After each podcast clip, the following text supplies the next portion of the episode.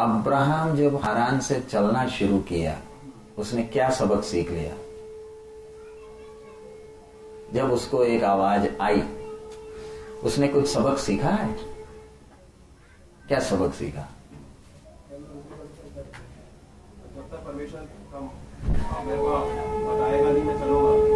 सबसे पहला क्या है? जिधर पहुँचना था के इतने समय निकल गए मैं तो सोचता था यही है प्रभु की इच्छा। एक दूसरा अब मालूम चल रहा है परमेश्वर बात करता क्यों नहीं था? क्योंकि अब्राहम को परमेश्वर की आवाज़ सुनने की आदत है या नहीं है? कैसे है? एक ही बार तो सुना है। एक ही बारी तो बात किया। उसके बाद तो आवाज़ आई नहीं। एक बार सुना क्या सुना, जो देश में तुझे दिखाऊँगा। निकल जा। आ गया। हरान में बैठा है। आराम से बैठा। आगे प्रभु बात करेगा कर कर इंतज़ार कर रहा। कोई आशा है? आप बोलिए। कैसे आशा? उसको कुछ आगे का प्रोग्राम मालूम है? आगे का कुछ मालूम है? आगे को कुछ नहीं मालूम। उसको सिर्फ़ इतना मालूम है जो देश में तुझे दिखाऊँगा, तू उधर चला उस समय के उस अब्राहम की स्थिति को आप जरा देखे। आत्मा की अगुवाई नहीं है, वचन नहीं है, ना ही दूसरों का जीवन देखकर वो सीख सकता है, ना ही उसको हौसला देने वाला या डांट मारने वाला कोई भी नहीं है। तभी एक आदमी अकेला चल रहा। कौन चला रहा? यही सर्वशक्तिमान चला रहा। इधर हम देखते परमेश्वर विवेक के युग वालों के साथ व्यवहार किया कैसे? हम लोग कई बार परमेश्वर की अगुवाई को कीमत समझते ही नहीं। खास करके आप लोग एल्डर्स हो, उसका कीमत समझना है। एल्डर बोलकर, यानी प्रभु की सेवा करना बोलने से आसान बात, परमेश्वर ने आत्माएँ देना है। आत्माएँ हम जीत नहीं सकते। आत्माएँ परमेश्वर देता है। परमेश्वर ने आत्माएँ देना है तो इन आत्माओं का हमें हिसाब भी देना है। पिछले दिन एक भाई साहब वो बोले, मैं एल्डर का काम नहीं कर रहा। ऐसे कैसे? सिर के ऊपर प्रभु के दास ने हाथ रखकर प्रार्थना किया। आप रेसिग्नेशन दे सकते हो? हिसाब लेगा। आपके मन मर्ज़ी टाइम पर जवाबदारी ले लिया और उसके बाद जब मन किया छोड़ने का एक काम, ये कोई सरकारी नौकरी थोड़ी है, जो आपने एप्लीकेशन देकर नौकरी मिली थी इंटरव्यू देकर। विश्वासियों पर आने वाला सजा कम है अगुओं के ऊपर परमेश्वर बख्शने वाला नहीं है। आप आपको मूसा का जीवन मालूम है ना? छड़ी मारने के आज्ञा देने को बोला, छड़ी मारा। परमेश्वर ने शपथ खाकर बोला, मैं तेरे को कनान में घुसने अब मूसा विनती भी किया, तब भी उसकी विनती को परमेश्वर ने ग्रहण स्वीकार नहीं किया।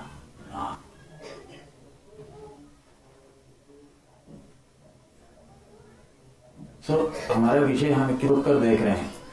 सर्वशक्तिमान परमेश्वर अब्राहम को चला कैसे रहा? है तेरा उसको आगे आगे चल रहा है, परमेश्वर क्या नहीं करेगा? बात करेगा ही नहीं।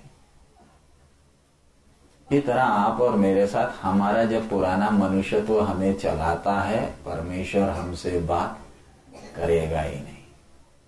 आपको दूसरों के सहारे चलना पड़ेगा। धन्य वो आदमी है जिस व्यक्ति से परमेश्वर निरंतर बात करता।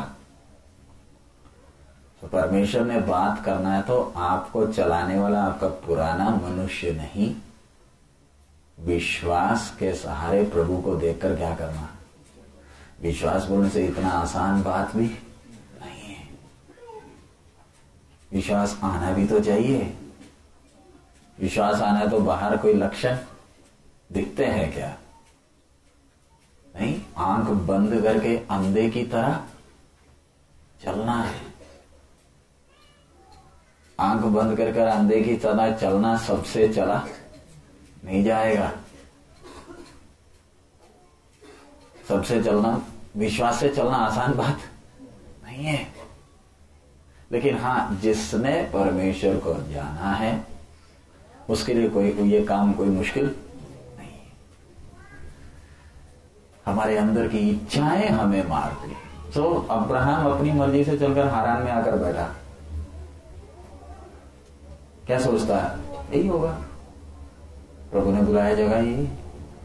अपना काम में लगा है। उसे स्वप्न में भी नहीं मालूम कि उसके द्वारा इसराइल के राजा आएँगे। वंशावली मत्ती पहला अध्याय का वंशावली में सबसे ऊपर उसका नाम होगा। कौन नहीं सोच सकता था?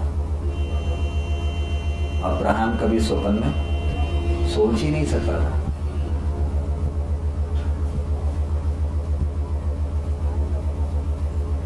सो so, अब इसी तरह है हमारे जीवन में भी। इसी तरह है हमारे जीवन प्रभु ने हमें बुलाया। प्रभु अपनी सारी प्रोग्राम हमें एकदम बताता नहीं है। धीरज धरता है, धीरे धीरे धीरे धीरे। चलता। है समझ में आया? आपको उधर है, पुराना नियम इतना गहरा है। यह हमें सिर्फ़ संडे स्कूल में पढ़ाने के लिए कहानियाँ नहीं है।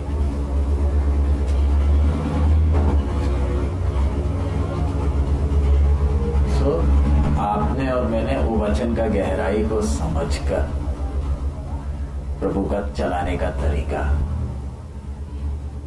चुप है परमेश्वर, चुप है। ऐसे तो आप और मैं भी जरा सोचे, हमसे भी प्रभु कितनी बार बात करना चाहता था, लेकिन चुपचाप देखता रहा। अब्राहम को अचानक आवाज़ आती है, चल कम बाप मर गए निकल।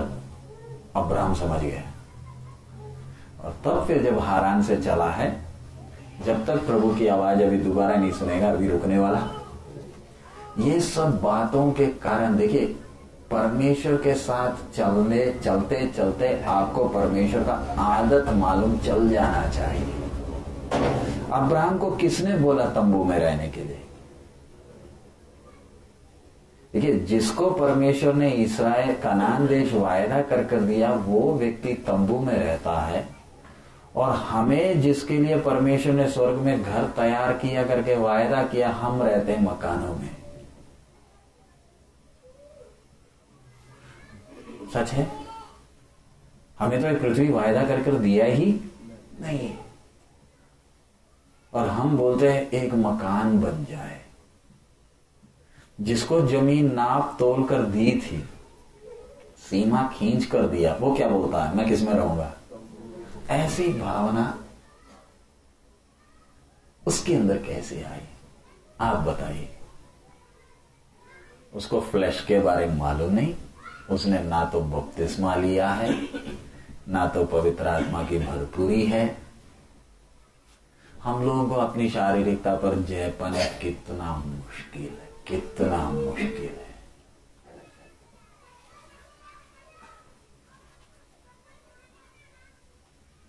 ये इतना धनी आदमी एक गरीब थोड़ी है।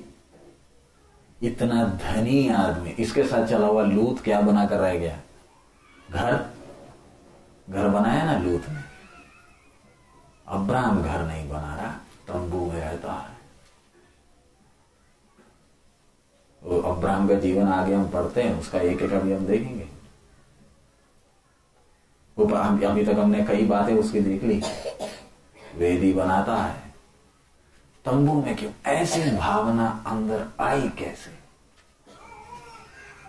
हम लोग बाइबल पढ़ते हैं, प्रार्थना करते हैं, संगति करते हैं तो भी हमारी भावनाओं में कोई अंतर ही क्यों? ऐसा क्यों है? अगर अब्राहम को ये वायदे सब मिले होते तो? देखिए, वचन के शूरवीरों को आप देखें, पुराने नियम के भक्त एक से बढ़कर एक है। एक से बढ़कर एक है। अब्राहम तो एक, दूसरा मूसा को देखो, दाऊद को देखो एक एक अभी मैं तो दो तीन नाम ही लिए। ये चले कैसे? मैं कल शायद आपको बताया मूसा की माँ का विश्वास और हमारी बहनों का विश्वास। हाँ, कल मैं शायद पहली क्लास में वो विषय लिया था। मूसा की माँ के पास बाइबल में कितनी किताबें हैं? कितना है? एक। अभी तक परमेश्वर ने मैं यहुआ हूँ करके प्रकट किया ही नहीं है। तब भी अपने बच्चे को टोकरी में डालकर बंद कर दिया। वो, वो है विश्वास। हमारा जो विश्वास असली में विश्वास की कैटेगरी में आता ही आप बोलिए।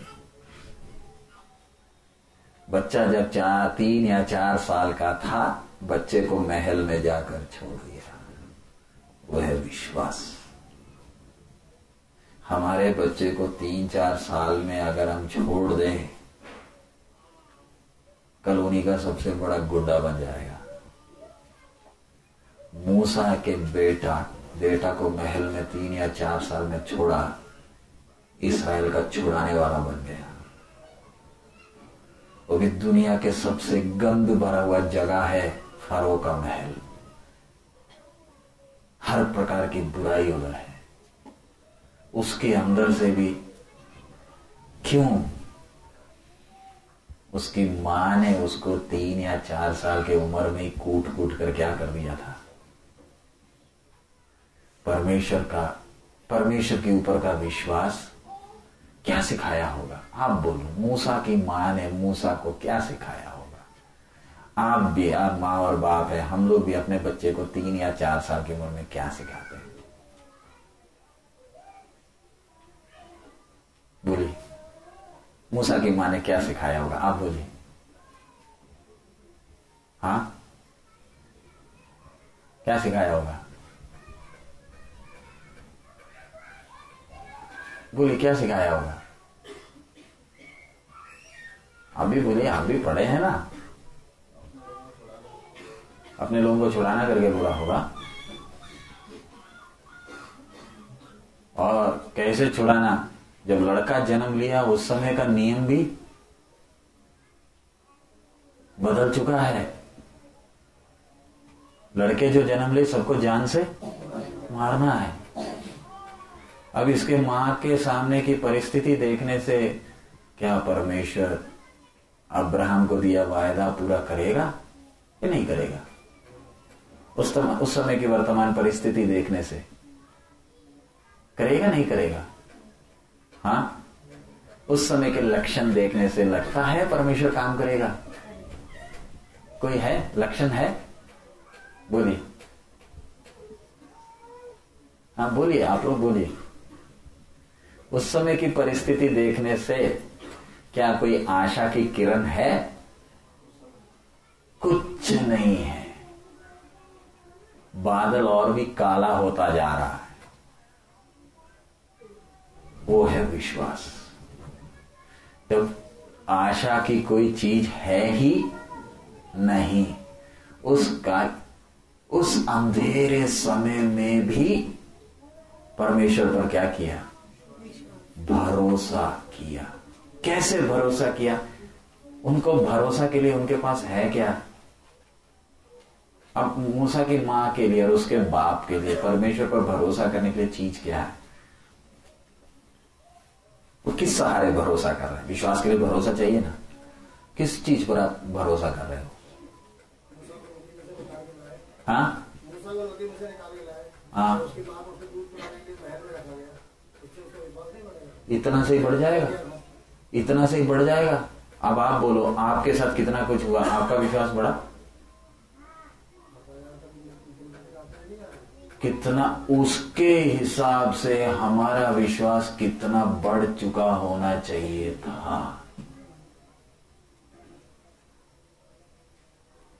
उसका तो बच्चे को चलो, नदी में भेजा, उधर से वो लेकर आ गई। मैं बोल रहा नदी में छोड़ने के पहले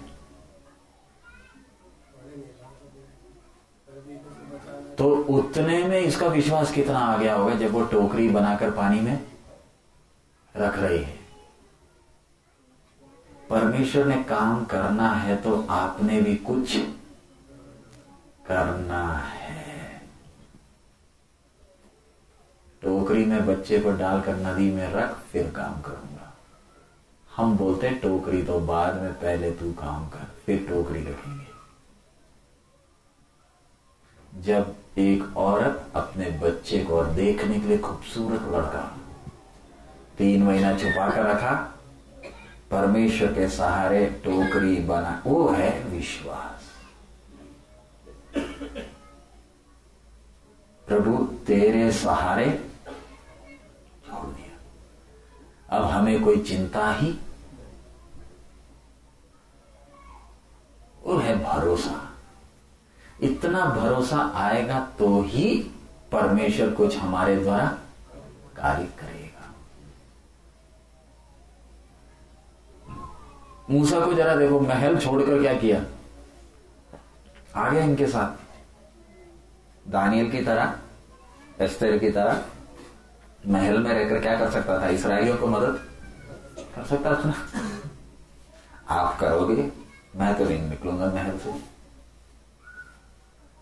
क्योंकि ये इसराइली, ये ये ये इन लोगों के पास है क्या? यूसुफ की कुछ हड्डियाँ ही हैं और कुछ इनके साथ क्यों? और वायदा क्या है? हमें किधर ले जाएँगे? कनान। कनान खाली है? उधर कितनी जातियाँ हैं? आठ जातियाँ उधर रहती हैं। जरा सोच कर देखो, इन लोग मिस्र से किधर जा रहे हैं? कनान में। कहा है? उधर जाना, इधर ही रह लो ना। इतने साल हो गए ना, बाप दादे इधर ही। जरा सोच कर देखो, बाप दादे सब किधर रहे? कितने साल की गुलामी थी? चार सौ साल से इधर ही रहे तो उधर जाने में क्या ज़बरदस्त? थी अब दिल्ली में रहते हो, आपको इधर अच्छा मकान भी हो गया, पानी वानी सबका समस्या हल हो गया। इधर से आपको कोई बोलेगा, नहीं जी, झारखंड, आपके बाप दादे को परमेश्वर ने झारखंड वायदा किया था, जाओगे? हाँ जी। जोसफ जी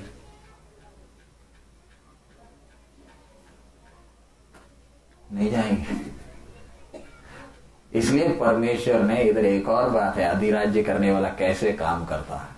अगर फरो ने डंडे नहीं मारे होते तो ये कोई जाता भी नहीं। परमेश्वर ने इनको निकालने के लिए अब्रो अब्राहम से किया वाचा को पूरा करने के लिए डंडा किसके हाथ दिया?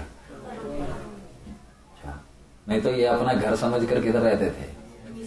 मिस्र में ही रहते थे।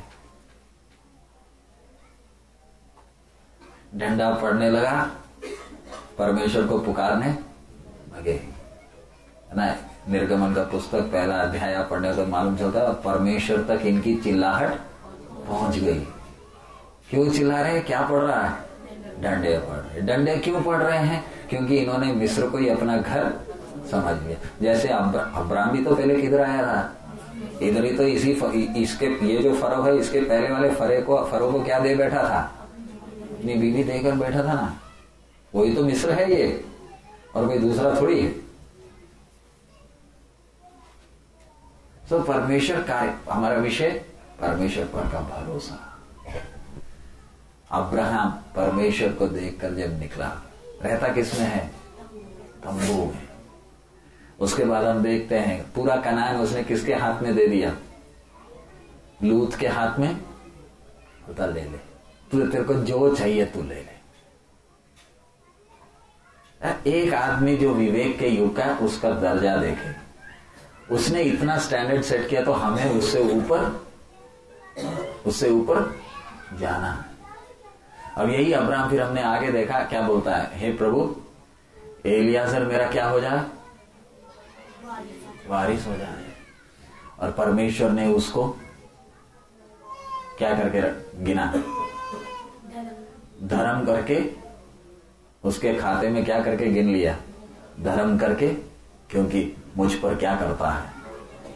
अब एक सवाल आपसे ये है, क्या परमेश्वर आज आपको देखकर बोलेगा कि ये है ना, मेरे भरोसे चलता है? बोल सकता है परमेश्वर?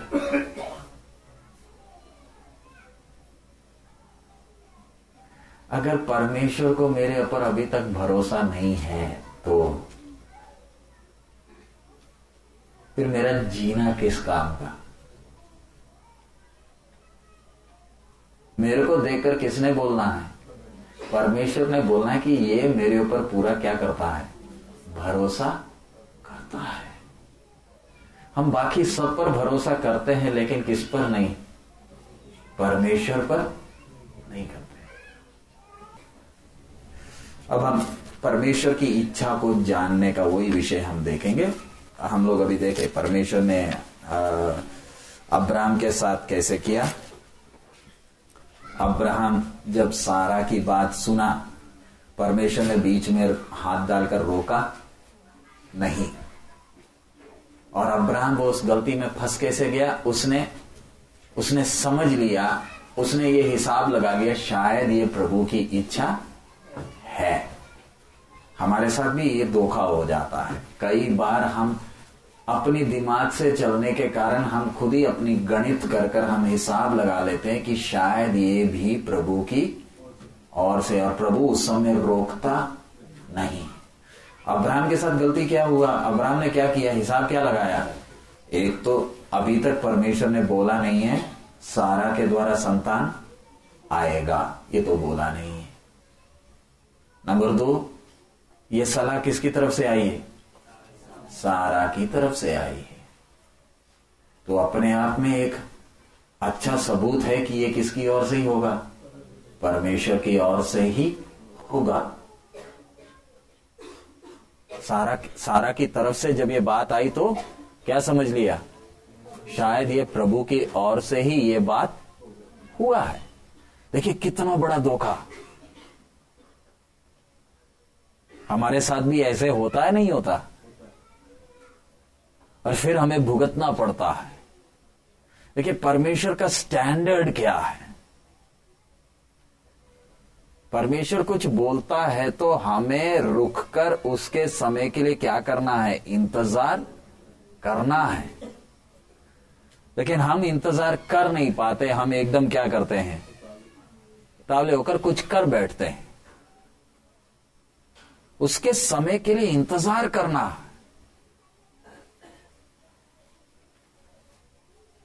क्योंकि परमेश्वर ने मुझे और आपको किसी एक बड़े उद्देश्य से चुना है। अब वो पर अब्राहम जब ये कर रहा है, परमेश्वर की तरह आँख बंद करके सो रहा है।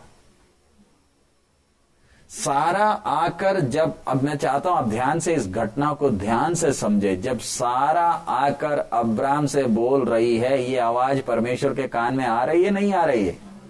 आराम से सुनाई दे रहा है। तब भी, हे प्रभु, तू चुप क्यों है? तू बीच में कुछ बोल सकता है ना? अगली बात, तूने सारा के खोख को अभी तक खोलकर खोला नहीं है? और तूने हाजरा के खोख को बंद क्यों नहीं किया? आए ना, आगे अभिमले के उधर जब अब्राम चला गया, उधर सबके खोख को परमेश्वर ने क्या कर दिया? बंद कर दिया। अभिमलेक ने जब सारा को ले लिया, परमेश्वर ने सबके खोख को सील कर दिया। लेकिन हाजरा के खोख को नहीं। मैंने जब बोला, तू मेरे समय के लिए क्या करना था? इंतज़ार करना था। लेकिन अब्राहम सारा की बात मानकर, ऐसे तो हमारे साथ कितने बार हो चुका। अब जब हमें सीखने के बाद कम से कम आगे को, प्रभु जब तक बोलेगा नहीं, तब तक मैं अपने आप कुछ करूँगा नहीं। कि हम अपने मर्ज़ी से कुछ करते हैं तो परमेश्वर उसकी जवाबदारी लेता नहीं है। क्यों लेगा जवाबदारी? जब आपने यह बात खुद किया है। हमारे जीवन की समस्याओं का मूल कारण क्या है? हम खुद कुछ करते हैं। हमें परमेश्वर के समय के लिए इंतज़ार करने के लिए सबर नहीं है। हम सोचते हमने खुद करना। उदाहरण के तौर पर आप सेवा में आए हैं, सेवा करते हैं, आपके आज डब्बे में आटा खत्म हो गया, आप चुप नहीं बैठ सकते, आपको थोड़ा काम मालूम है, आप जाकर क्या करोगे? काम करके पैसा कमा लोगे, नहीं? पैसे तो आपको मिल गए, नुकसान क्या हो गया? परमेश्वर के नज़दीक जो आना था परमेश्वर ने जो बातें आपसे करनी थी, वो अवसर हाथ से निकल गया। परमेश्वर के नज़दीक आने के जगह में धीरे धीरे आप परमेश्वर से क्या हो रहे हो? दूर होते जा रहे हैं। ऐसे होता है हमारे जीवन में घटना। सो अब्राहम के साथ जब यह हुआ, सारा खुद बोल रही है, अब परमेश्वर तेरे और मेरे बीच में क्या करे? न्याय करे। परमेश्वर की इच्छा जानना बहुत आसान भी है, बहुत कठिन भी है। बहुत आसान है। बहुत मुश्किल भी है। कि परमेश्वर अपनी इच्छा ऐसे सबको बताने वाला नहीं है। जो उसके इच्छा के भूखे हैं, जो ये बोलकर बैठे, प्रभु, तेरी इच्छा बस, मुझे अपना कुछ करना ही नहीं है। ऐसे जिद्द में अड़े हुए व्यक्ति को ही परमेश्वर अपनी इच्छा बताकर देता है, क्योंकि परमेश्वर की इच्छा के साथ ज़िंदगी भर की गारंटी है। लाइफ टाइम गारंटी एक साल की गारंटी नहीं है। अब आजकल कई चाइना के प्रोडक्ट आप देख लो, सामान खरीदे, एक साल की गारंटी देते, आप तो खरीद लेते हो। जिस दिन गारंटी खत्म हुआ, उस दिन वो सामान भी खराब हो गया। क्योंकि चीज़ बना था कितने साल के लिए? एक साल के लिए ही। एक जमाना था जब जापान से सामान आते थे। वो जापान का सामान भी इतना अच्छा था कि हम बूढ़े हो जाए तो भी वो सामान खराब नहीं होता था। चीनी लोगों ने दिमाग लगाया, बोला, ऐसे सामान बनाने लगे तो फिर हम तो हमारा धंधा कभी चलेगा ही नहीं। जिसने एक टेप रिकॉर्डर खरीद लिया, वो तो ज़िंदगी में अभी फिर खरीदने वाला ही, क्योंकि वो खराब ही नहीं होता। एक काम करो, अभी ऐसे सामान बनाओ जो दो साल या एक साल ही चले। अगर चला, खराब हुआ तो अगला खरीदेगा। इसलिए आजकल बाज़ार में जो है सामान चीन के चीन का जो बल्ब आता है, कितने दिन चलता है? सस्ता है, बीस रुपए का आ जाता है, चलता कितना है? छह महीने। हम बोलते हैं, सस्ता है, दूसरा दो सौ रुपए का बल्ब है ये कितने का दे रहा है? बीस रुपए का। वो दो सौ दो सौ दिन चलना था, ये बीस बीस रुपए वाला बीस दिन ही चलता है। हम बोलते चलो बीस रुपए ना, यही खरीद लो। सो so, परमेश्वर का परमेश्वर जो बात कहता है परमेश्वर की इच्छा में ज़िंदगी भर का क्या है? गारंटी है। लेकिन अपनी इच्छा वो उसी को बताएगा जो उसकी इच्छा को जानने के लिए उतना इच्छुक है। जो अपना दिमाग लगाकर गणित करता रहता है वो परमेश्वर की इच्छा को कभी जानेगा नहीं। देखिए हमारा सौभाग्य देखिए हमारे साथ पवित्र आत्मा हमारे अंदर वास करता है। वास करने के बावजूद भी परमेश्वर की इच्छा जानना हमारे लिए कितना मुश्किल हो जाता है। क्यों? परमेश्वर ने आपसे बात करना है तो पिछले, उसमें कुछ शर्त हैं। पिछले बार जब उसने बात किया, उस बात को आपने विश्वास कर कर उसके अनुसार चले हैं या नहीं चले? अगर नहीं चले हैं तो परमेश्वर आगे आपसे बात क्यों करेगा? कि पिछले बार आपने परमेश्वर की इच्छा जानी, परमेश्वर ने बताया प्रभु के दास के द्वारा आपको परमेश्वर का इच्छा मालूम चला, लेकिन मालूम चलते ही खुशी की जगह आपके मन में क्या आ गया? उदासी छा गई। आप तो भूल बैठे, लेकिन उसके फ़ाइल में तो वो तो रिकॉर्ड किया गया उस समय तक अच्छी तरह चमकने वाला मुँह, मेरी इच्छा जानने के बाद एकदम क्या हो गया? वो तो रात को सोया ही नहीं है। क्योंकि मेरी इच्छा इसको पसंद नहीं आई। पिछले बार मैंने अपना इच्छा जब इसको बताया, इसका मुँह लंबा हो गया था। और आज जब आप उसकी इच्छा जानने के लिए बैठोगे, बताएगा? नहीं बताएगा। क्योंकि अपनी इच्छा सबको ऐसे बताने वाला नहीं है।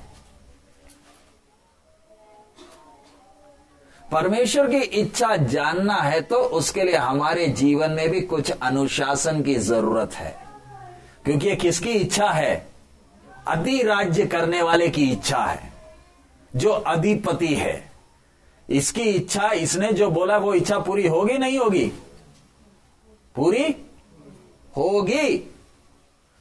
इसने कुछ बोला है तो ऐसे का ऐसा ही होगा, होना पड़ेगा, क्योंकि बोलने वाला कौन है?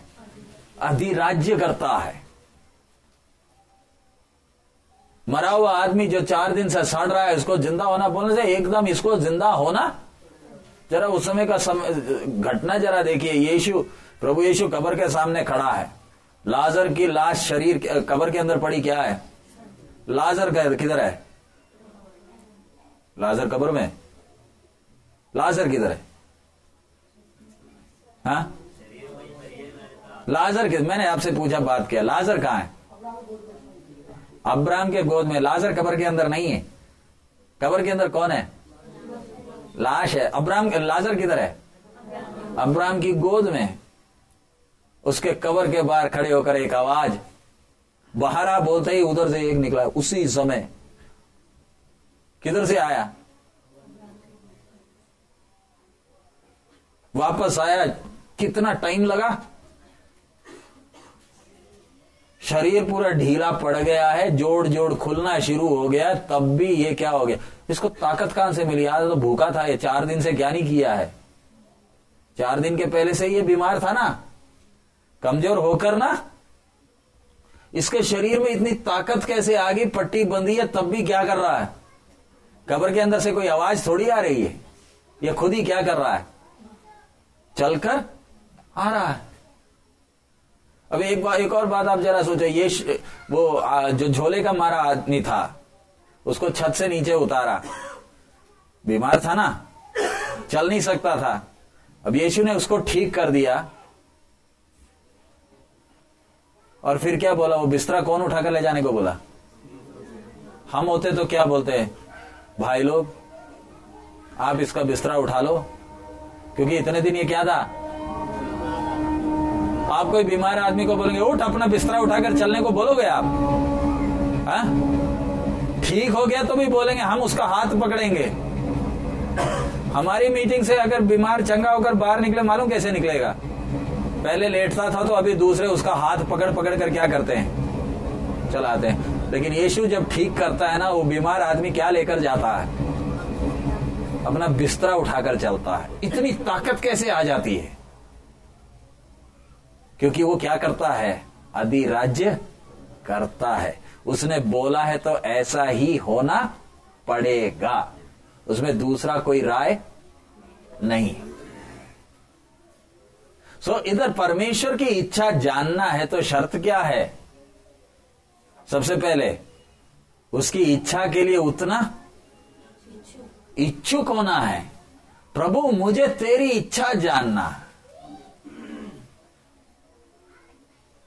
उसके लिए आप एक उदाहरण देख सकते हैं। एलिया किधर बैठा है? किरीत के नाले में। मालूम है ना वो घटना? निकालिए पहला राजा सोलह अध्याय।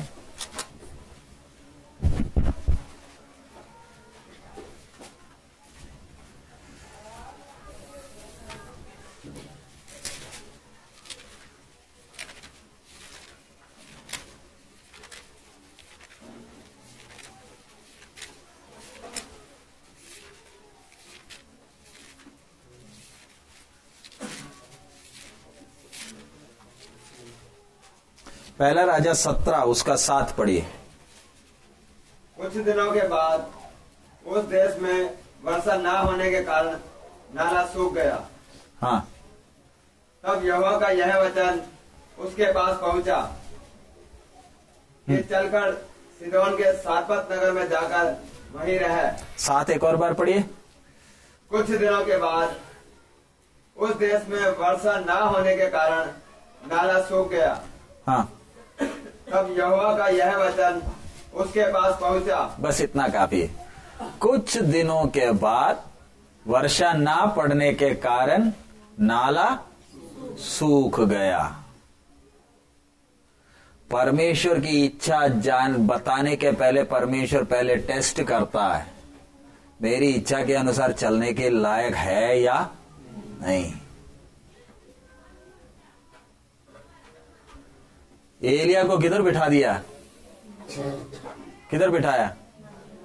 क्यों? एलिया को केरीत में क्यों बिठाया?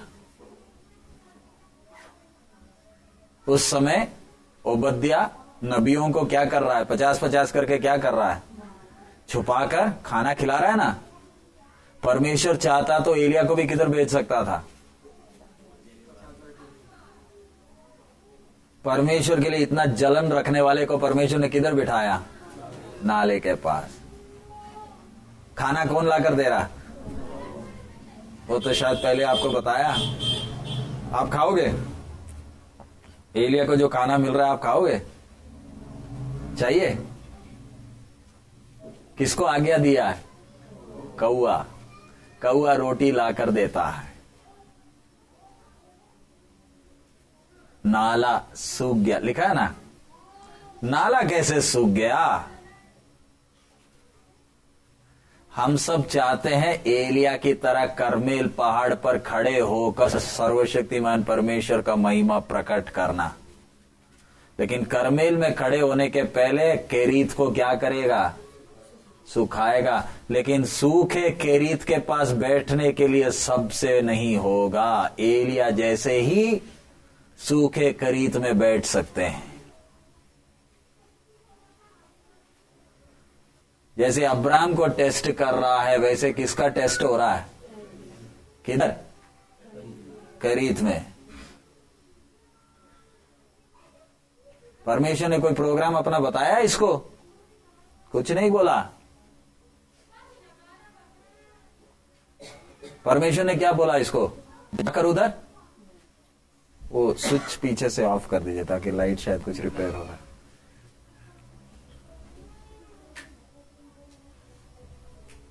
परमेश्वर ने आगे का कोई प्रोग्राम किसको नहीं बताया? एलिया को नहीं बताया। देखिए, सर्वशक्ति, हमें जो टेस्ट करता है, वो कोई चपरासी या और कोई नहीं, सेनाओं का यह आदि राज्य करने वाला टेस्ट करता है। उसका टेस्ट पेपर आईआईटी से भी खतरनाक है। आईआईटी पास हो जाओगे, आप ज़्यादा से ज़्यादा क्या बनोगे? सड़क बनाने वाले इंजीनियर और क्या बनाओगे? या एक वैज्ञानिक बनोगे। और क्या? उससे ज़्यादा तो कुछ नहीं। लेकिन हमारे जीवन में टेस्ट क्यों है? किधर बैठना है? इंजीनियर बनने के लिए नहीं, वैज्ञानिक बनने के लिए नहीं, सेनाओं के, यहोवा के साथ सिंहासन में बैठकर अनंत काल राज्य अनंत काल राज्य करना तो पेपर भी उतना कठिन है। उतना सरल नहीं है। ये पुराने नियम के भक्तों के लिए इतना कठिन था तो हमारे लिए पेपर असली में कठिन नहीं है, सरल ही है, लेकिन हमारी इच्छाओं के कारण पेपर क्या है? कठिन है। मैं शायद कल या परसों आपको बोला, एक बच्चा जो हर रोज अच्छी तरह पढ़ता है, वो जब पेपर के लिए जाता है ना, अच्छी तरह उसने, जो साल भर उसने पढ़ाई किया है, उसके लिए पेपर कोई मुश्किल है? नहीं। आईआईटी भी तो लोग पढ़ते हैं, वो कौन से ऊपर से नीचे टपके हुए लोग हैं जो आईआईटी क्लियर कर जाते हैं? एक ही अटेम्प्ट में आईआईटी को क्रैक कर लेते हैं, एक ही अटेम्प्ट में आईएएस क्रैक कर लेते हैं। बाकी चार या दूसरा एक दसवीं आठ बार फेल हो गया। लेकिन इधर एक है जो आईआईटी पहले अटेम्प्ट में ही क्या हो जाता? है ऐसे कैसे पास हो गया ये?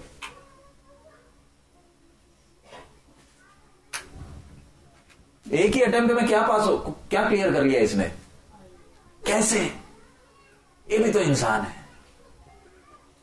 ये उतना मन लगाकर क्या करता है? पढ़ता है। हम लोग को है ना, थोड़ा सा गणित थोड़ा ज़्यादा ही हो गया तो हम लोग का तो दिमाग के ऊपर जाने लगता है। हमारे बस की बात नहीं। इधर देखिए, एक को किरीत में बिठाया। बैठ इधर। तेरे को खाना ना, कौन खिलाएगा? यहूदी सबसे नफरत करने वाला चीज़ है क्या?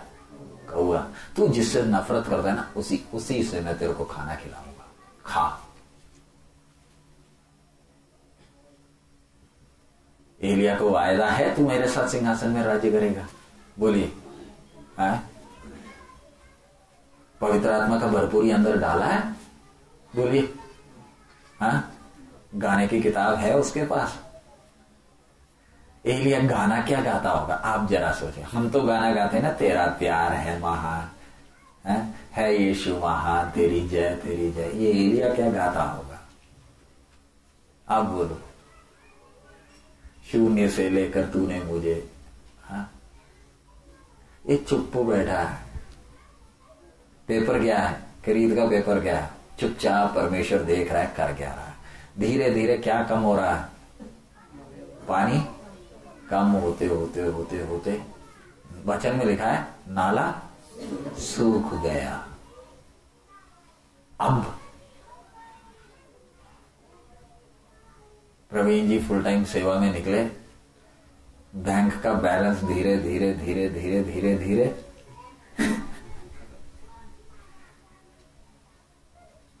उस दिन खुशी से सेवा में जाओगे? जाएँगे? वापस कैसे आऊँगा? किराया है नहीं। फिर आशा हो जाती है, आज ना प्रभु किसी के द्वारा पैसे देगा। बड़ी आशा के साथ निकले और उस दिन कुछ मिला भी एलिया नाले के पास बैठा सूख गया।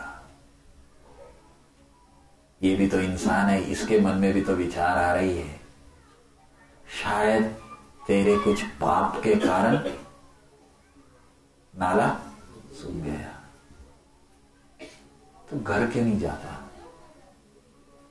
नाले में बैठकर क्या फ़ायदा? हाँ? इधर बैठकर मुझे क्या मिलने वाला? मैं तो और भी जाकर कितना काम कर सकता हूँ ना? ये भी तो किसी का बेटा है। ये भी तो घर में जाकर माँ बाप को मदद कर सकता है। और अकाल आने के क्या घर में के लोगों को पानी की ज़रूरत नहीं पड़ेगी? ये भी तो जाकर पानी का इंतज़ाम। हटा खटा नौजवान किधर बैठा परमेश्वर ने किधर बिठाया है इसको? नाले के और नाले को भी क्या कर दिया? सुखा दिया। किद्रोन में पानी है। किद्रोन मालूम है? करमेल पहाड़ में जब एलिया ने वेदी बनाई थी तो उसके लिए पा, पानी था। किद्रोन नाले से पानी लाया वो वेदी को पूरा गीला किया। किद्रोन नाले में पानी है, लेकिन किरीत क्या हो गया? सूख गया। एलिया तब भी चुप बैठा है। आराम से बैठा।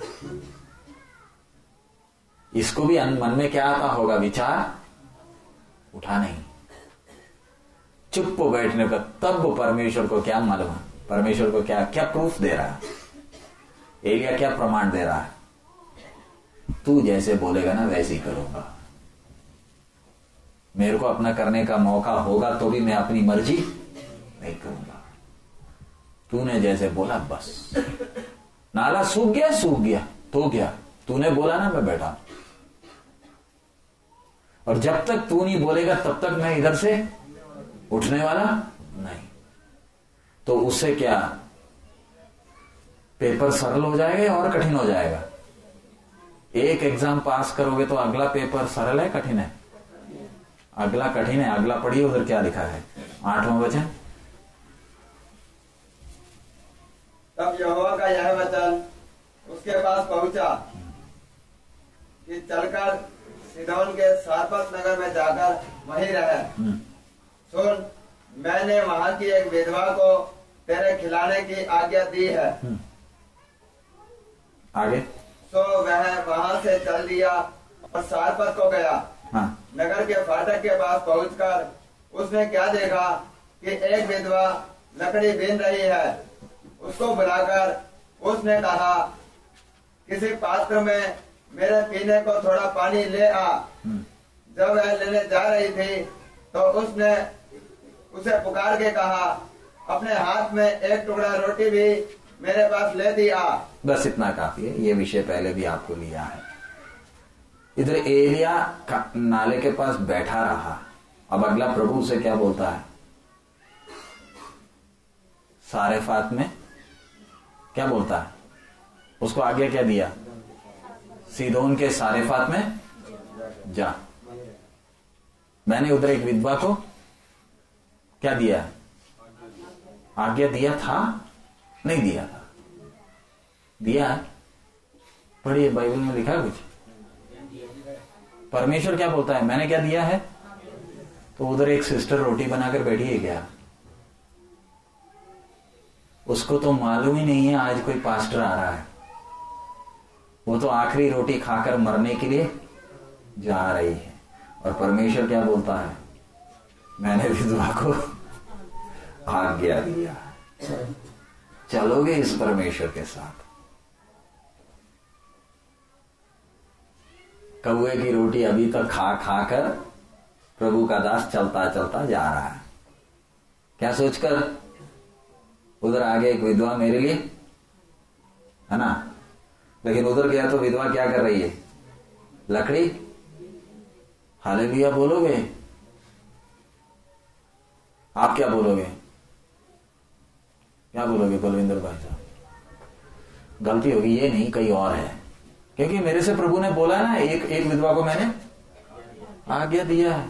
वो बैठी है रोटी बनाकर गरम गरम रोटी, मेरा परमेश्वर, ऐसे वैसे थोड़ी। महान है।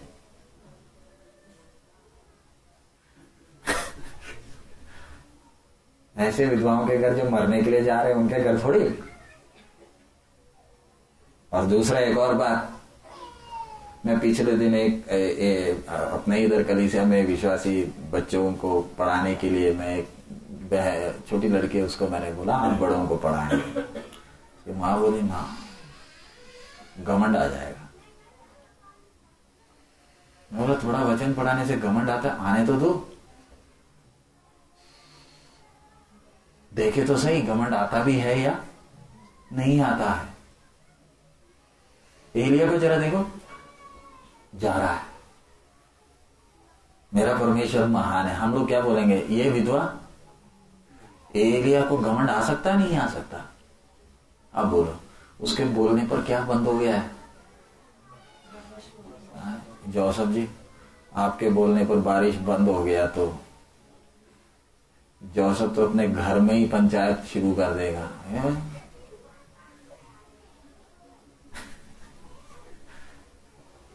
मैंने प्रार्थना की तब जोसफ के शगिर्द भी क्या बोलेंगे? जय जयकार हो, महिमा हो।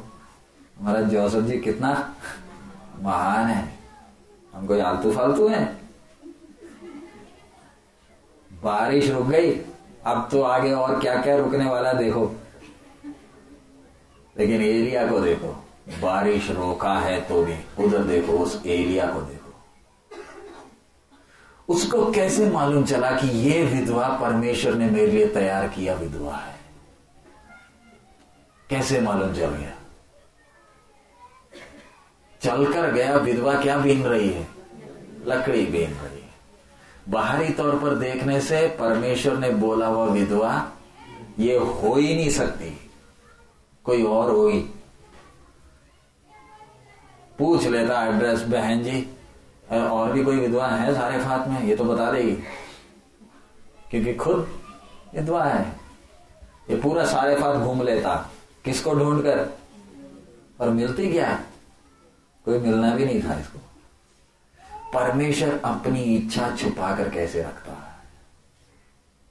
जैसे हीरे को ढूंढना पड़ता है ना, वैसे परमेश्वर की इच्छा को भी ढूंढना पड़ता है। जो उसका उतना खोजी है, उसको मिलता है और उसकी इच्छा हीरे से भी कीमती है।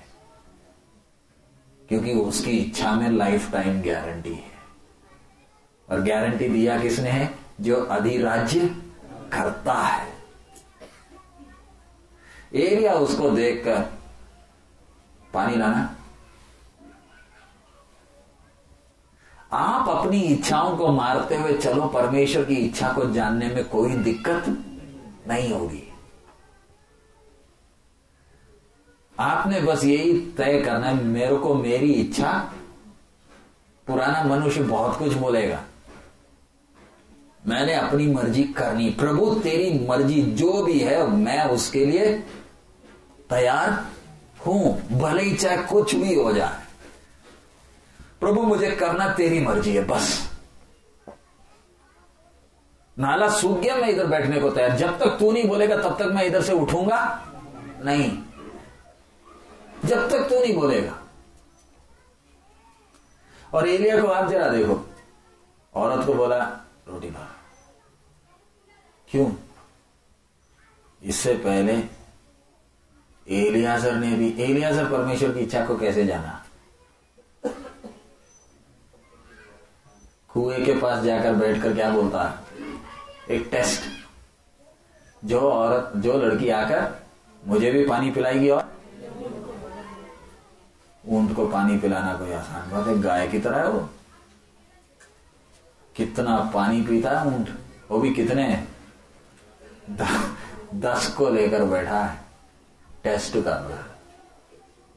परमेश्वर की इच्छा जानने के लिए बैठा है उधर परमेश्वर का इच्छा जाना कितना सरल है। इधर उधर भागा दौड़ी करने का कोई ज़रूरत नहीं है। आराम से कुएँ के पास अपने दस ऊँट लेकर बैठा और बोलता, परमेश्वर, मेरे को ही पानी पिलाना और पहली लड़की जो आई, पिलाया उसने? ऊँट को पानी पिलाया? दूसरे के बारे में ढूँढने का ज़रूरत ही पड़ा एलिया वो विधवा को बोला, रोटी ला। लाई? लाई नहीं लाई। लाई। एलिया जब घर में जाकर बैठा है, ये परमेश्वर ने तैयार किया हुआ विधवा है। अगला फिर हम देखते उसी घर में विधवा भी क्या, विधवा का लड़का भी क्या हो गया? मर गया। हम वो विषय में नहीं जा रहे। लेकिन एलिया जब करमेल पहाड़ में खड़े होकर बोलता है ना मैं तेरा दास। उस शब्द में कितना गहराई है। स्वर्ग भी बोलेगा, हाँ, तू मेरा दास है। क्योंकि अभी तक मैंने जो बोला, उससे तू दाएँ बाएँ हिला नहीं। अब तू जैसे बोलेगा, वैसे मैं करूँगा। क्योंकि अभी तक मैंने जैसे बोला, तूने किया। अब तू बोल, मैं करता करमेल का प्रोग्राम किसने नहीं बोला था? परमेश्वर ने एलिया को नहीं बोला था। परमेश्वर ने बोला था, जा, आहाब को बोल, मैं बारिश भेजने वाला कारमेल का पूरा प्रोग्राम ही एलिया का बना हुआ है। बारिश बाद में आएगा, पहले तो ज़मीन, देश को साफ़ करूँगा। इसके बोलने पर बिजली गिरती थी। बिजली गिरती थी इसके बोलने पर। पचास पचास फौजियों को इसने एक साथ ही बिजली मारकर मारा है।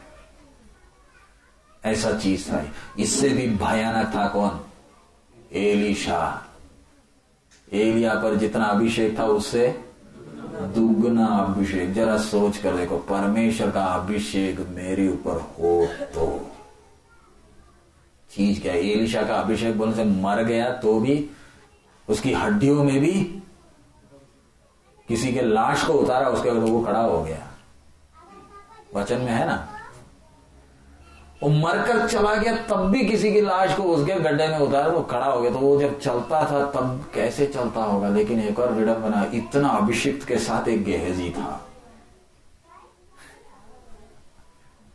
तो ताजुब की बात है। इतने अभिषेक के साथ ही कौन था? एक गेहजी था। तो हमारा विषय परमेश्वर की इच्छा को जानना। मुश्किल नहीं है सरल है लेकिन इतना सरल भी इच्छा जानना तो आपको अपनी इच्छाओं के लिए मरना पड़ेगा। मुझे अपनी इच्छा कुछ भी नहीं चाहिए। चलिए फिर हम आगे जाएँगे। ए, ए, ए, अब्राहम का ही जीवन हम आगे देख रहे हैं।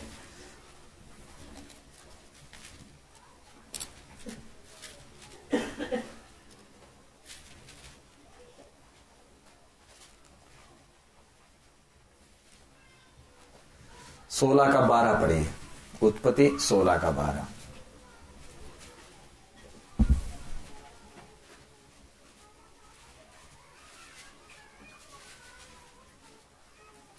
और वह मनुष्य बनेल गधे के समान होगा। उसका हाथ सबके विरुद्ध उठेगा और सबके हाथ उसके विरुद्ध उठेंगे। और वह अपने सब भाई बंधुओं के माध्यम में बसा रहेगा। एक और बार वो वचन पढ़िए। और वह मनुष्य बनेल गधे के समान होगा। वह मनुष्य बलेल बनेल। गधे के समान होगा। किसके बारे ये इश्माइल अब्राहम ने अपनी इच्छा से किया प्रोग्राम के अनुसार आया हुआ व्यक्ति किसके समान है? ऐसी होता है हम भी जब अपनी इच्छा के अनुसार चलते हैं। हमारे प्रोग्राम भी सारे कैसे होते हैं? हमारे लिए ज़िंदगी भर के लिए क्या बन जाते हैं? सिरदर्दी बन जाते हैं। ज़िंदगी भर के। अब सत्रह अध्याय का पहला आयत पढ़िए। जब अब्राहम निन्यानवे वर्ष का हो गया तब यहोवा ने उसको दर्शन देकर कहा मैं सर्वशक्तिमान ईश्वर हूँ। मेरी उपस्थिति में चल। और सिद्ध होता जा हाँ इधर परमेश्वर अब्राम से बोलता है अब अब्राहम कितने साल का हो गया? निन्यानवे साल का हो गया। इसका सोलह पढ़िए सोलह का सोलह। जब हाजिरा ने अब्राम के द्वारा इस्माइल को जन्म दिया उस समय अब्राहम छियासी वर्ष का था। सत्रह का एक। जब अब्राहम निन्यानवे वर्ष का हो गया। तब यहोवा ने उसको दर्शन देकर कहा, बस। जब इस्माइल पैदा हुआ, तब कितना साल का है? अब परमेश्वर जब अब बात कर रहा है, तब उम्र कितनी है? कितने साल का फ़र्क है? तेरह साल कौन बात नहीं कर रहा? जब आप अपनी इच्छा के अनुसार चलोगे, परमेश्वर बात करने वाला स्पष्ट सबूत है। जब से इस्माइल पैदा हुआ, तब से कौन बात नहीं कर रहा? परमेश्वर बात नहीं कर रहा।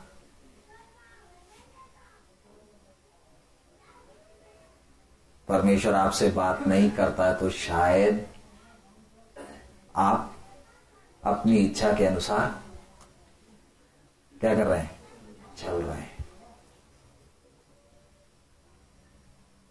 उसकी इच्छा के अनुसार चलने वालों से बात। और फिर जब वो बात करता है तब अब्राहम से क्या प्यार से बात कर रहे हैं डांट पड़ रही है?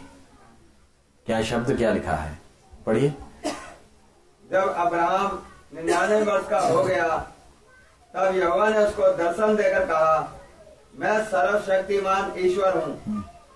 मेरी उपस्थिति में चल और सिद्ध होता जा। मेरे उपस्थ मैं सर्वशक्तिमान हूँ। मेरी उपस्थिति में चल और सिद्ध हो जा। इसका मतलब तू मेरी उपस्थिति में जैसे चलना है ना, चल नहीं रहा है। ये किससे बात कर रहा है? विवेक के युग के एक व्यक्ति से बोल रहा है, जैसे तेरे को चलना है, तू चल नहीं रहा है। तो मेरी उपस्थिति में चल और सिद्ध होता या सिद्ध होने का मतलब मेरी इच्छा के अनुसार चल। अपनी इच्छा के अनुसार ना चल। परमेश्वर भी जब बात करता है ना, फालतू बातें नहीं करेगा ठोस सीधी बात करेगा। और हमारे कोई बहाने, उसको मंजूर भी नहीं है। सिद्ध होता जा। मैं और आपको मुझे और आपको परमेश्वर ने बुलाया किसके लिए? उसकी इच्छा के अनुसार चलने के लिए। हमने बपतिस्मा किसके लिए लिया? अपने शरीरों को भी किसको दे दिया? परमेश्वर के हाथ में सौंप दिया। क्यों? प्रभु आगे को तेरी मर्ज़ी के अनुसार चलूँगा। लेकिन क्या चलते हैं। इसी कारण है कई बार परमेश्वर का वचन पढ़ने का मन ही नहीं लगता है। प्रार्थना में आकर सोते हैं। परमेश्वर आपसे बात ही नहीं करता। बात नहीं करने के कारण क्या? कल को जब आप आपके जीवन में समस्या आएगी खड़े होने के लिए क्या नहीं है? बल नहीं है। आगे हम लोग फिर पढ़ते हैं। अब आगे उसका उसी अध्याय का सत्रह वचन। तब इब्राहिम मुँह के बल गिर पड़ा और हंसा और अपने मन ही मन में कहने लगा क्या सौ वर्ष के पुरुष के भी संतान होगा? हाँ। और क्या सारा जो नब्बे वर्ष की है पुत्र जनेगी हम्म। आगे। हम्म। और इब्राहिम ने परमेश्वर से कहा इस्माइल तेरी दृष्टि में बना रहे यही बहुत है। हम्म। तब परमेश्वर ने कहा निश्चय तेरी पत्नी सारा के तुझसे एक पुत्र उत्पन्न होगा। कब बोल रहा है प्रभु? अब बोल रहा है, सारा से तेरे को पुत्र होगा। इधर हम परमेश्वर का स्वभाव को देखते हैं कि हमने गलती किया तो भी परमेश्वर ने अपना प्रोग्राम बदला नहीं। बदल सकता है नहीं कर सकता? बड़े आराम से बदल सकता है। उसको रोकने वाला कौन? वो अधिराज्य करता है। उसको, और हमने दानियल में पढ़ा, कौन उससे पूछेगा, तूने ये काम क्यों किया? करता अपनी मर्ज़ी। लेकिन इधर इस्माइल को पैदा किया तो भी यही सर्वशक्तिमान परमेश्वर क्या बोलता है? सारा के द्वारा तेरे को पुत्र उत्पन्न होगा। हे प्रभु, तेरा स्वभाव।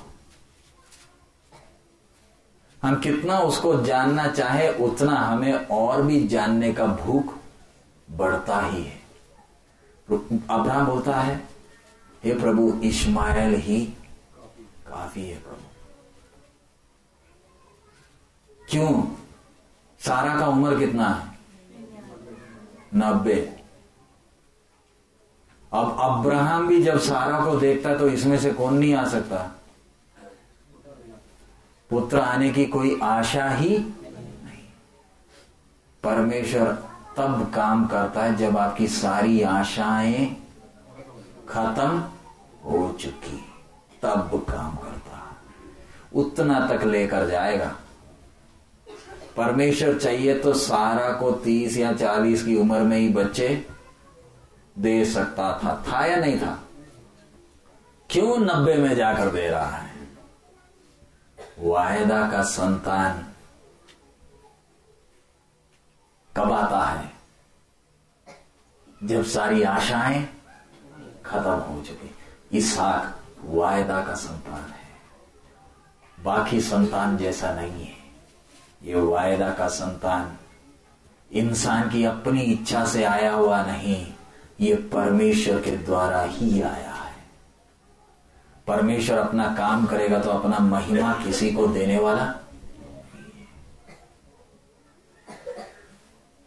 इसलिए वो आपके साथ मिलकर कुछ नहीं करेगा, वो करेगा तो खुद अपने आप ही करेगा। आपको महिमा लेने नहीं देगा। देखिए, इसहाक को भेज रहा है, कौन से उम्र में, माँ की उम्र कितनी है? नब्बे।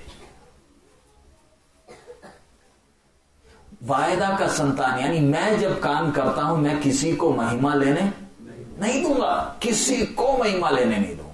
इसलिए हमें डर लगना चाहिए, हे प्रभु, जितना तू हमें इस्तेमाल करता है उतना नम्र रहने के लिए तू हमें सहायता कर।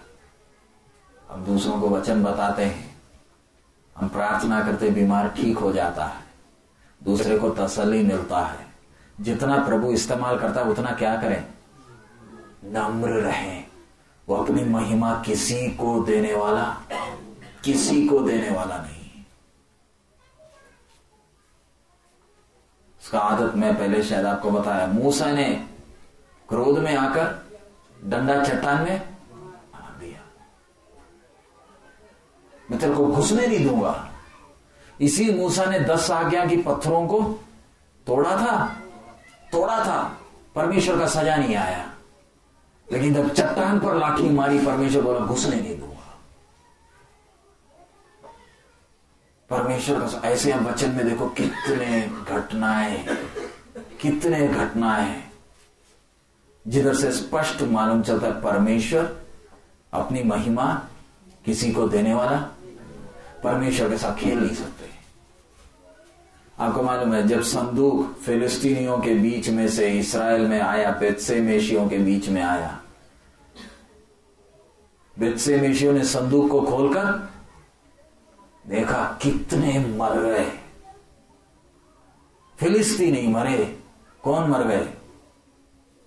बेतसे मेशी इसराइली मर गए। एक उज्जा मर गया। क्यों मर गया? संदूक को उसने छू लिया संदूक को छूते ही मर गया। मुझे तेरी मदद उजा मदद करने गया। क्योंकि उसको लगा संदूक नीचे गिर जाएगा। मनुष्य तेरी मदद मुझे नहीं चाहिए। जान से मार डाला। संदूक उधरी खड़ा बैल के ऊपर नीचे लाश पड़ी है। दाऊद जो उस समय नाच रहा था, उसकी होश उड़ गए वो संदूक को उधर ही रख दिया। बोला, ना परमेश्वर हमें बेशक उसने चुना है। हम उसको पिता कर कर बोलते हैं।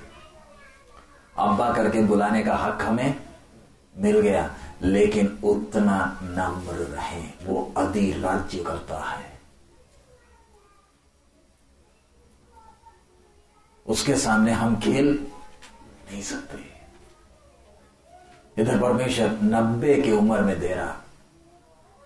मेरा जो वारिस, मेरा जो वायदा का संतान है, कब आएगा? जब तेरी सारी आशाएँ खत्म हो गई। जब तक तेरे में आशा है, तब तक मैं काम करने वाला नहीं। कारण, अगर मैं काम करूँ, तू बोलेगा, इसमें और रास्ता था। मेरे को जो महिमा मिलना मुझे महिमा नहीं देगा। तू बोलेगा, इसमें कौन सी बड़ी बात है? इसलिए हम लोग भी अपने उधर कलीसिया में, जब एक विश्वासी दवाई लेता है ना, हम प्रार्थना नहीं करते। क्यों? प्रार्थना कर कर बंदा ठीक हो जाएगा, मालूम है ठीक होने के बाद क्या बोलते हैं? इसमें कौन सी बड़ी बात है? हम तो दवाई खाए थे, दवाई से ही। जब दवाई का इलाज खत्म हो जाएगा ना, जब डॉक्टर भी बोलेगा, अब कोई रास्ता नहीं, तब हम प्रार्थना करेंगे। नहीं तो अगर हम प्रार्थना करेंगे तो हम चंगाई के लिए नहीं करेंगे, हम प्रार्थना यही करेंगे, प्रभु, सहने के लिए कृपा दे, बस चंगा। यीशु मसीह के नाम में ठीक हो जा करके बोलना है तो दवाई को पहले दूर फेंको। जब तक दवाई खाते हो, यीशु मसीह के नाम में ठीक हो जाना बोलने के लिए हमें अनुमति नहीं है। मेरा परमेश्वर डॉक्टर के साथ मिलकर काम करने वाला नहीं है। जब डॉक्टर सारा जवाब दे देगा, तब वो काम करेगा। यह परमेश्वर का आदत। इसलिए कलीसिया के काम में भी अभी हम जब एल्डर से हैं, परमेश्वर को हमारी मदद की ज़रूरत नहीं है। इसलिए वचन में लिखा, उसने मूर्खों को चुन लिया। है ना? वचन आपको मालूम है ना? मूर्खों को क्यों चुना? ज्ञानियों को तो चुन सकता है ना? अब आप जरा बोलो, शीला दीक्षित या मनमोहन सिंह को विश्वास में लाना प्रभु को कोई मुश्किल काम है? जो पौलुस को घोड़े के ऊपर से नीचे गिराया, मनमोहन सिंह अपनी मर्सिडीज में जा रहा होगा, बोले। मनमोहन सिंह रोड में पड़ा। क्या हो गया? बिजली चमकी। क्या हुआ? चल, वो पास चर्च में जा। उधर एक पास्टर बैठा, तेरे लिए प्रार्थना करेगा। आएगा नहीं आएगा? आना पड़ेगा उसको। समझो कल मनमोहन सिंह हमारे नांगलोई प्रार्थना भवन में मीटिंग में संडे बाइबल लेकर आता है। हा? पूरी दिल्ली में वाह, नांगलोई सुधर जाएगा दो दिन में। सड़कें बन जाएँगी। कौन आकर बैठा? मनमोहन सिंह आकर बैठा। गाने की किताब प्रेज एंड वर्शिप की किताब भी लिया और पीछे बैठे। हाँ शून्य से लेकर तूने मुझे गाना गा रहा उसके पीछे पीछे एक एक मंत्री भी आ गया, राष्ट्रपति भी आकर बैठा। प्रभु ला सकता है। हम लोगों का स्टैंडर्ड बढ़ जाएगा। फिर तो हमारी कलीसे में जो विश्वासी नहीं आता ना, वो भी आएगा। सतावट का नाम ही नहीं। हमारा स्टैंडर्ड क्या बढ़ जाएगा? फिर हमारे पास लोग।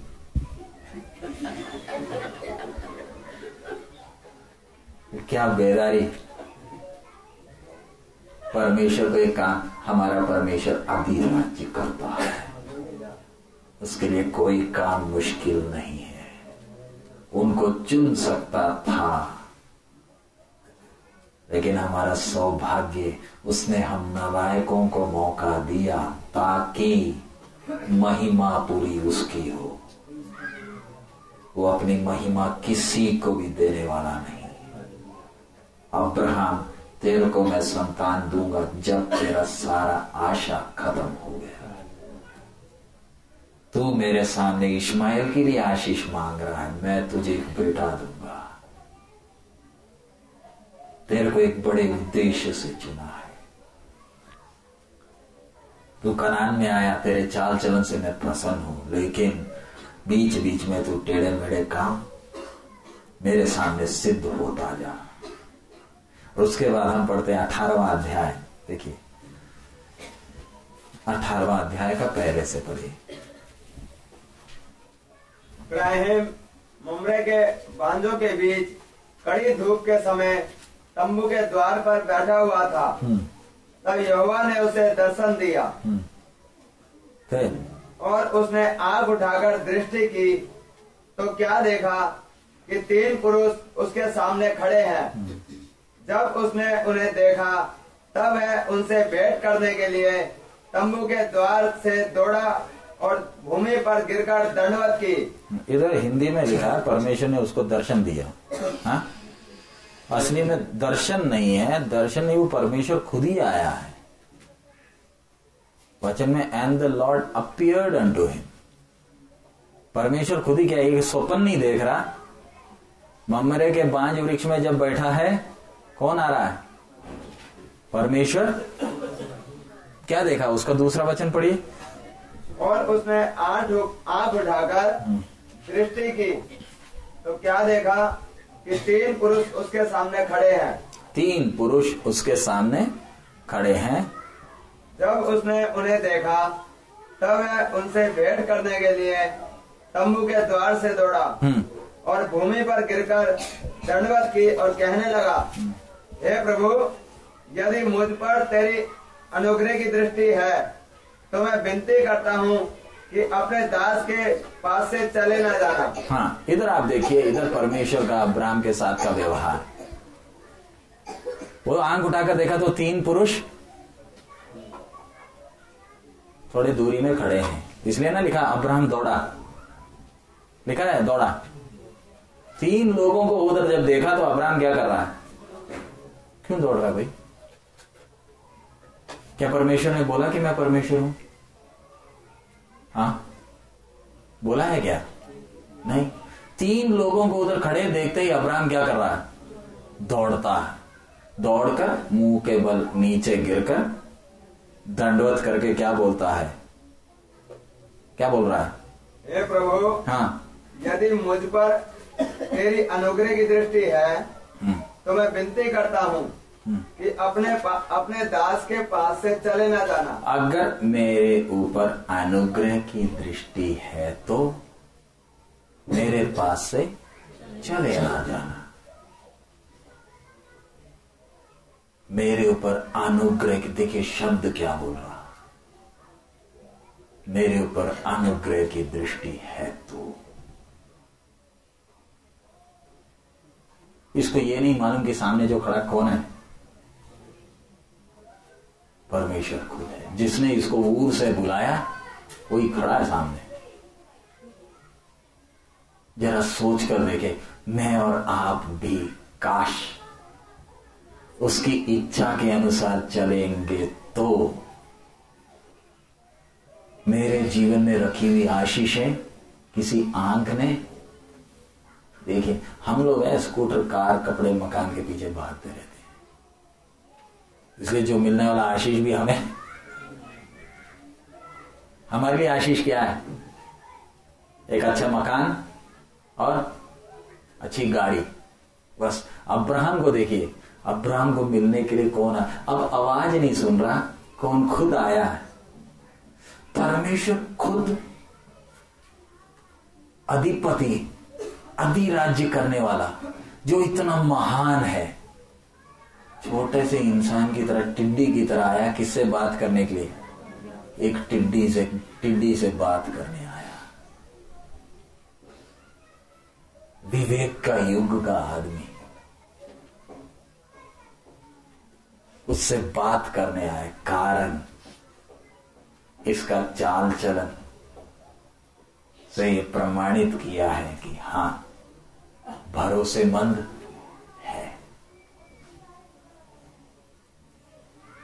इस पर भरोसा गलतियाँ करता है। अब अब्राहम जल्दी अंदर दौड़ा और देखिए क्या कर रहा है। उसका छे। तो इब्राहिम ने तंबू में सारा के पास फुर्ती से जाकर कहा तीन सया मैदा फुर्ती से गूंद और फुलके बना। हम्म, फिर इब्राहिम गाय बैल के झुंड में थोड़ा दौड़ा और एक कोमल और अच्छा बछड़ा लेकर अपने सेवक को दिया और उसने फुर्ती से उसको पकाया। हम्म, तब उसने मक्खन और दूध और वह बछड़ा जो उसने पकवाया था लेकर उनके आगे परोस दिया। हम्म, और आप वृक्ष के तले उनके पास खड़ा रहा। हम्म। इधर आप देखिए। अब्राहम नौकर को बोल रहा है काम करने के लिए। खुद कर रहा है। सारा का उम्र कितना है? नब्बे। बूढ़ी पत्नी को क्या बोलता है? खाना जल्दी बना, रोटी बना, जल्दी। और खुद भागा और क्या लेकर आया बछड़े को लेकर आया इतना फूर्ती कर रहा कुछ पाने के लिए? कुछ आशीष मिलने के लिए कर रहा है? हाँ? इसकी भावना देखे। कुछ आशीष पाने के लिए नहीं कर रहा है अब्राहम इसका आदत है। तीन लोग आकर खड़े हैं। उसके बीच में कौन है एक? कौन है? सर्वशक्तिमान, परमेश्वर, खुद है। इसमें से दो दूत किधर गए? सोदोम और गोमोरा में। तीन देख लिया तो ये नहीं बोलना पिता पुत्र पवित्र आत्मा जहाँ भी तीन मिल गया तो उधर क्या लगा दिया? यह हवा परमेश्वर खुद है। अपने दूत को नहीं भेजा है, खुद आया है।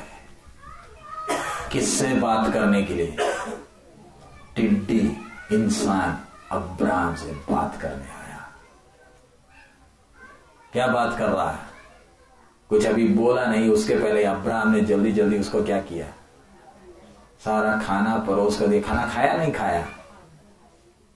जरा वो दृश्य देखिए। अधिपति बैठकर क्या कर रहा है? अभी तक बोला है मैं कौन हूँ?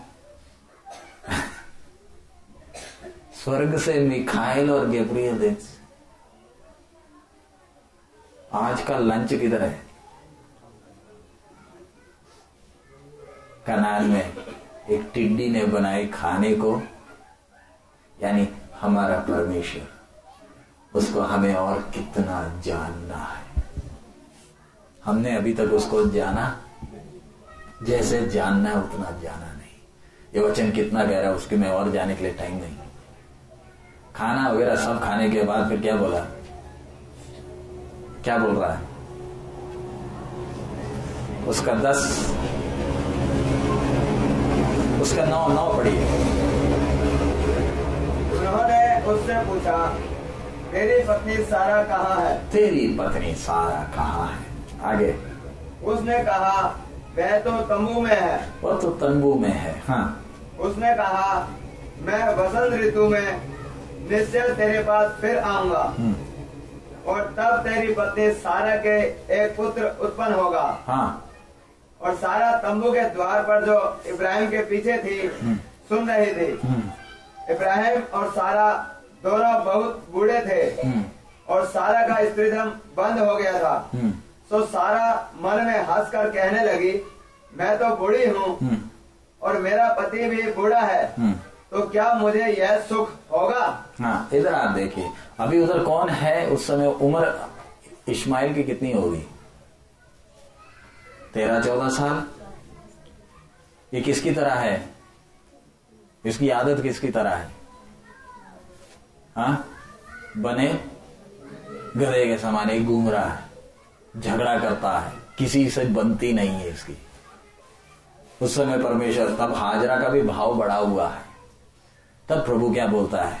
मैं सारा के द्वारा क्या मैं अगले वर्ष वायदा किया? तब सारा क्या कर रही है? हंस रही है। एक समय आता है जब आपको भी आशा नहीं है कि प्रभु काम करेगा तब काम करता है। जब आपके सारी आशाएँ खत्म हो चुकी फिर आगे हम लोग पढ़ते अब अब्राहम को आइडिया लग गया, जो मेरे सामने बैठा कौन नहीं है। साधारण मनुष्य नहीं। फिर आप जरा उसके बाद आगे उसका हम देखते हैं, उसका सत्रह वचन।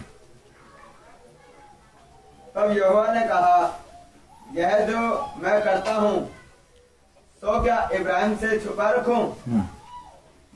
चलिए आगे इब्राहिम से तो निश्चय एक बड़ी और सामर्थ्य जाति उपजेगी हम्म। और पृथ्वी की सारी जातियाँ उसके द्वारा आशीष पाएँगी हम्म। क्योंकि मैं जानता हूँ कि वह अपने पुत्रों और परिवार को जो उसके पीछे रह जाएँगे आज्ञा देगा कि वे यहोवा के मार्ग में अटल बने रहें और धर्म और न्याय करते रहें। इसलिए कि जो कुछ यहोवा ने इब्राहिम के विषय में कहा है उसे पूरा करे। हम्म।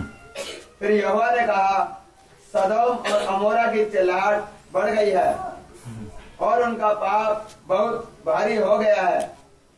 इसलिए मैं उतर कर देखूँगा कि उसकी जैसी चिल्लाहट मेरे कान तक पहुँची है। उन्होंने ठीक वैसा ही काम किया है कि नहीं। और न किया हो तो मैं उसे जान लूँगा। सो वह पुरुष वहाँ से मुड़ के सदोम की ओर जाने लगे। पर इब्राहिम यहोवा के आगे खड़ा रह गया। इधर आप देखते हैं अभी अब्राहम से परमेश्वर क्या है बोलता है मैं क्या ये बात को अब्राहम से छुपाकर रखूँ? क्यों? क्योंकि अब्राहम से एक बड़ी जाति आएगी और मुझे मालूम है कि वो अपने बच्चों को उसका उन्नीस पढ़िए। क्योंकि मैं जानता हूँ कि वह अपने पुत्रों और परिवार को जो उसके पीछे रह जाएँगे आज्ञा देगा। जो उसके पीछे रह जाएँगे उनको ये क्या देगा? जरा रुक कर सोचे अब्राहम का स्वभाव। ये खुद चलता सिर्फ़ नहीं ये दूसरों को चलाता भी है। ये आज्ञा देता और दूसरे चलते हैं, क्योंकि उन्होंने इसके जीवन में कुछ देखा है। आपको देखकर दूसरों ने चलना है तो आपने जीकर दिखाना है। बोलने से काफ़ी नहीं है, जीकर दिखाना है। अब्राहम जीकर दिखाता था।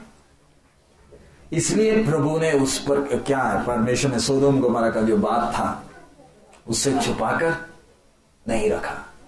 हमसे परमेश्वर ने बात करना है तो हमारे जीवन की सब पहलुओं को परमेश्वर देखता है। मेरा उठना, बैठना, सोचना, विचारना, हर बात प्रभु की नज़र में है। वो सब बातों को नज़र में रखते हुए परमेश्वर मेरे से क्या करता है? बात करता है। धन्यवाद उस स्तुतियों बोलने से या दसवां हिस्सा लाकर देने से काम नहीं चलेगा। मेरे जीवन के हर पहलू उसके सामने है। मेरा हर बात मैं अकेला बैठकर उसके साथ कितना समय व्यतीत करता हूँ। मैं वचन का कितना खोजी हूँ। मैं वचन का कितना भूखा हूँ। वचन जानने के बाद क्या मैं उस वचन के अनुसार चलता हूँ? या सिर्फ़ मैं अकेला चलना सिर्फ़ नहीं, मेरे परिवार को भी मैं चलाता हूँ या नहीं, ये सब बात असर करती हैं। इसलिए हमारे आत्मिक जीवन में हम प्रत्येक को सिर्फ़ अपने आप को, अपना जीवन का, अपने आप को सिर्फ़ देखना नहीं, हमारे जीवन की हर एक पहलुओं को देखना। मैं अपने परिवार को कैसे चलाता हूँ? मेरे दूसरों के सामने मेरा आचरण कैसा है?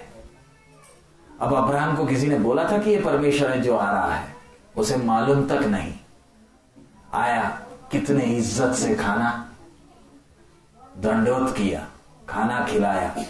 उसके बाद परमेश्वर उसके, उसको अभी देख रहा है, उसको कब से देख रहा है? जगत की उत्पत्ति के पहले ही देखा है। और फिर उससे, फिर परमेश्वर किसके बारे में? आगे हम लोग अभी उसमें नहीं जा रहे। अब्राहम से परमेश्वर किसके बारे में बताया? सोदोम, गुमरा का विनाश बता रहा है और फिर अब्राहम का स्वभाव देखिए। अब्राहम खड़े होकर बीचवाई कर रहा है। और इसकी बीचवाई को परमेश्वर ने सुना नहीं सुना? क्यों? अब्राहम बीचवाई कर रहा है। इसकी बीचवाई को परमेश्वर क्यों सुनेगा? परमेश्वर, अगर दस धर्मी है तो भी उसको नाश परमेश्वर माना? माना। क्यों? एक टिड्डी अति राज्य करने वाले के सामने बीचवाई कर रहा है। और इसकी बात को मान रहा है? माना नहीं माना? माना क्यों? इस लोथ के पीछे इस अब्राहम ने जान मारा है। ऐसी बीचवाई नहीं कर रहा छोड़कर चला गया। गुलाम होकर चला गया था। बचाकर लेकर आया। अपने जान को खतरे में डालकर गया था, अब्राम या नहीं गया था। लोगों ने बोला होगा, अब्राम, जाना नहीं, तू खुद मरेगा। वो खतरनाक राजा हैं। बारह साल गुलामी करवाया था, तेरह साल में उन्होंने अपनी मर्ज़ी किया तो कि, चार राजा आकर कितनों को पकड़ के ले गए?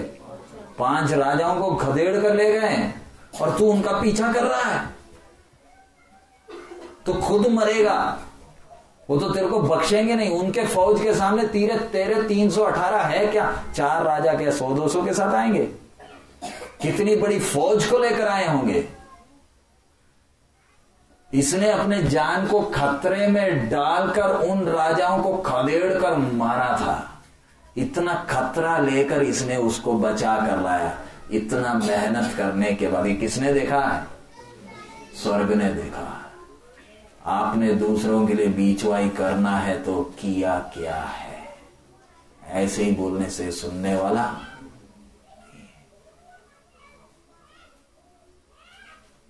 परमेश्वर बोलता है हाँ दस है तो भी नाश नहीं करूँगा। लेकिन दुख की बात है, सोदोम गोमरा में दस भी नहीं थे। अब्राहम जब अपने उधर से जब देख रहा है, सोदोम से धुआँ निकल रहा है। क्या मालूम चला? अब्राहम को क्या मालूम चला? जब धुआँ देखता है तो क्या मालूम चल रहा? है उस शहर में दस भी नहीं। इधर एक अपने पूरे परिवार को जाति जाति को आज्ञा देकर चलाने होगा हे लूत, तू अपनी बीवी और दो बेटियों के साथ उधर चला गया। तो दस को भी नहीं जीत पाया। खुद अपने परिवार को भी तबाह कर दिया। संसार के पीछे भागने वाले विश्वासियों के लिए एक चेतावनी। यही लूत खुशी से इधर से गाना गाते गया था। अब्राहम को बच्चे नहीं थे, लूत को दो बेटियाँ थी। परमेश्वर ने अब्राहम को अभी तक संतान नहीं दिया, लूत को दो बेटियाँ दिया है। लूत संसार के आशीष को देकर सोदोम गोमरा में चला गया। थोड़े दिन के बाद आप उसके उधर के पहाड़ियों के ऊपर से एक आदमी को रोने की आवाज़ सुन सकते हैं। कौन है? लूत रो रहा है। क्यों? उसकी कमाई पूरी जल गई। बीबी के किधर नमक का खंबा बनकर खड़ी है। दोनों बेटियों ने सबसे बड़ा पाप किया। लूत, इस अब्राहम के साथ तू भी तो चल सकता था। तेरा चाचा उधर वादी में है। अभी भी तंबू में रहता है। उसको परमेश्वर ने एक बेटा अभी तक संतान नहीं दिया। बाद में हम देखते हैं उसको एक बेटा मिला। बेटा भी तंबू में रहता है। उसका बेटा भी तंबू में रहता है। लूत का परिवार को परमेश्वर ने क्या शाप दिया? दस पीढ़ी तक मंदिर में घुस नहीं सकते। कारण, एक आदमी संसार को प्यार करते चला गया, पूरा परिवार को ही तबाह कर बैठा। ऐसे ही मैं भी तो अपने आप को तबाह कर सकता हूँ। मैं भी अगर संसार को प्यार करके चला गया तो कौन तबाह होगा? मैं अकेला नहीं, मैं अपनी पूरी पीढ़ी को क्या कर दूँगा? तबाह कर दूँगा। सो अभी तक हमने जो सीखा विषय, आइए हम अपने सिरों को झुकाएँ। मनन करें। थोड़ा सा ब्रेक आपको देने जा रहे हैं, लेकिन ब्रेक के पहले हमने जो अभी तक सीखा विषय, परमेश्वर की इच्छा जानना। एलिया का विषय हमने देखा, अब्राहम की गलती को देखा, एलिया करीत में बैठा रहा सारे फाक के विधवा के घर में पहुँचा। इस विषय में हमने कई बातें देखी। परमेश्वर अपनी इच्छा हमें बताना चाहता है, लेकिन हम उसकी इच्छा को जानने के कितने इच्छुक हैं। हालेलुया। कितने इच्छुक हैं। फिर अब्राहम के बारे में हम देखते हैं। गलती ज़रूर किया, लेकिन परमेश्वर अपना वायदा को दोहराता है। मैं तेरे को संतान दूँगा। अब्राहम के साथ भोजन करने के लिए आ गया। वायदा का संतान। जब सारी आशाएँ खत्म हो गई तो वायदा का संतान आता है। परमेश्वर अब्राहम से वायदा कर रहा है। अब्राहम के साथ हमने लूत के जीवन का तुलना किया। सोदोम गोमरा में चला गया।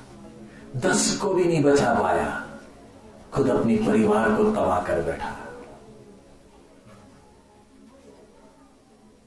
ये वही लोत है जो बेतेल की ऊंचाइयों से इसने सोदोम गोमोरा को देखा था। उधर की इस आशीषें इसको आकर्षित कर गई, खींच कर ले गई। सोदोम गोमोरा ने लूत को बर्बाद कर दिया। मौका मिला। गुलाम बनकर चला गया था। वापस लाया गया। फिर भी अब्राहम के पास नहीं आया, फिर भी अकेले रहा। इतना बुरा हालत हो गया। हम लोग के जीवन की गहराई में नहीं गए, समय नहीं। वो इतना बिगड़ गया, जब उधर के पुरुष सरदूतों के साथ गलत व्यवहार करने के लिए आए, लूत बोलता, मेरी बेटियों को ले लो। तुमको जो करना मेरी बेटियों के साथ कर लो। इतना गिर गया। मैं और आप संसार देखकर भागेंगे तो आप जो गिरते हैं, उसका हिसाब नहीं। कितनी बुरी तरह गिरते हैं। अब्राहम बीचवाई कर रहा है, परमेश्वर मान रहा है, कारण इसने कुछ कीमत दिया है। इसी तरह मैं और आप कलीसिया में एल्डर्स हैं, सेवक लोग हैं। हमारी बातों को परमेश्वर ने मानना है तो कुछ कीमत देना है। ऐसे ही हमारी बातें मानेगा नहीं, हम परमेश्वर ने हम मूर्खों को क्यों चुन लिया? ताकि हमारे द्वारा अपने नाम को ऊँचा करें। लेकिन बचकर रहें, उसकी महिमा से थोड़ा सा भी अपने लिए लूटने का कोशिश ना करें। आपने प्रार्थना किया, एक बीमार ठीक हो गया। आपने वचन बोला, सामने वाले को हौसला मिला, उतना नम्र रहे, उतना नम्र रहे। हाल धन्यवाद। स्तुति हो। स्तुति हो।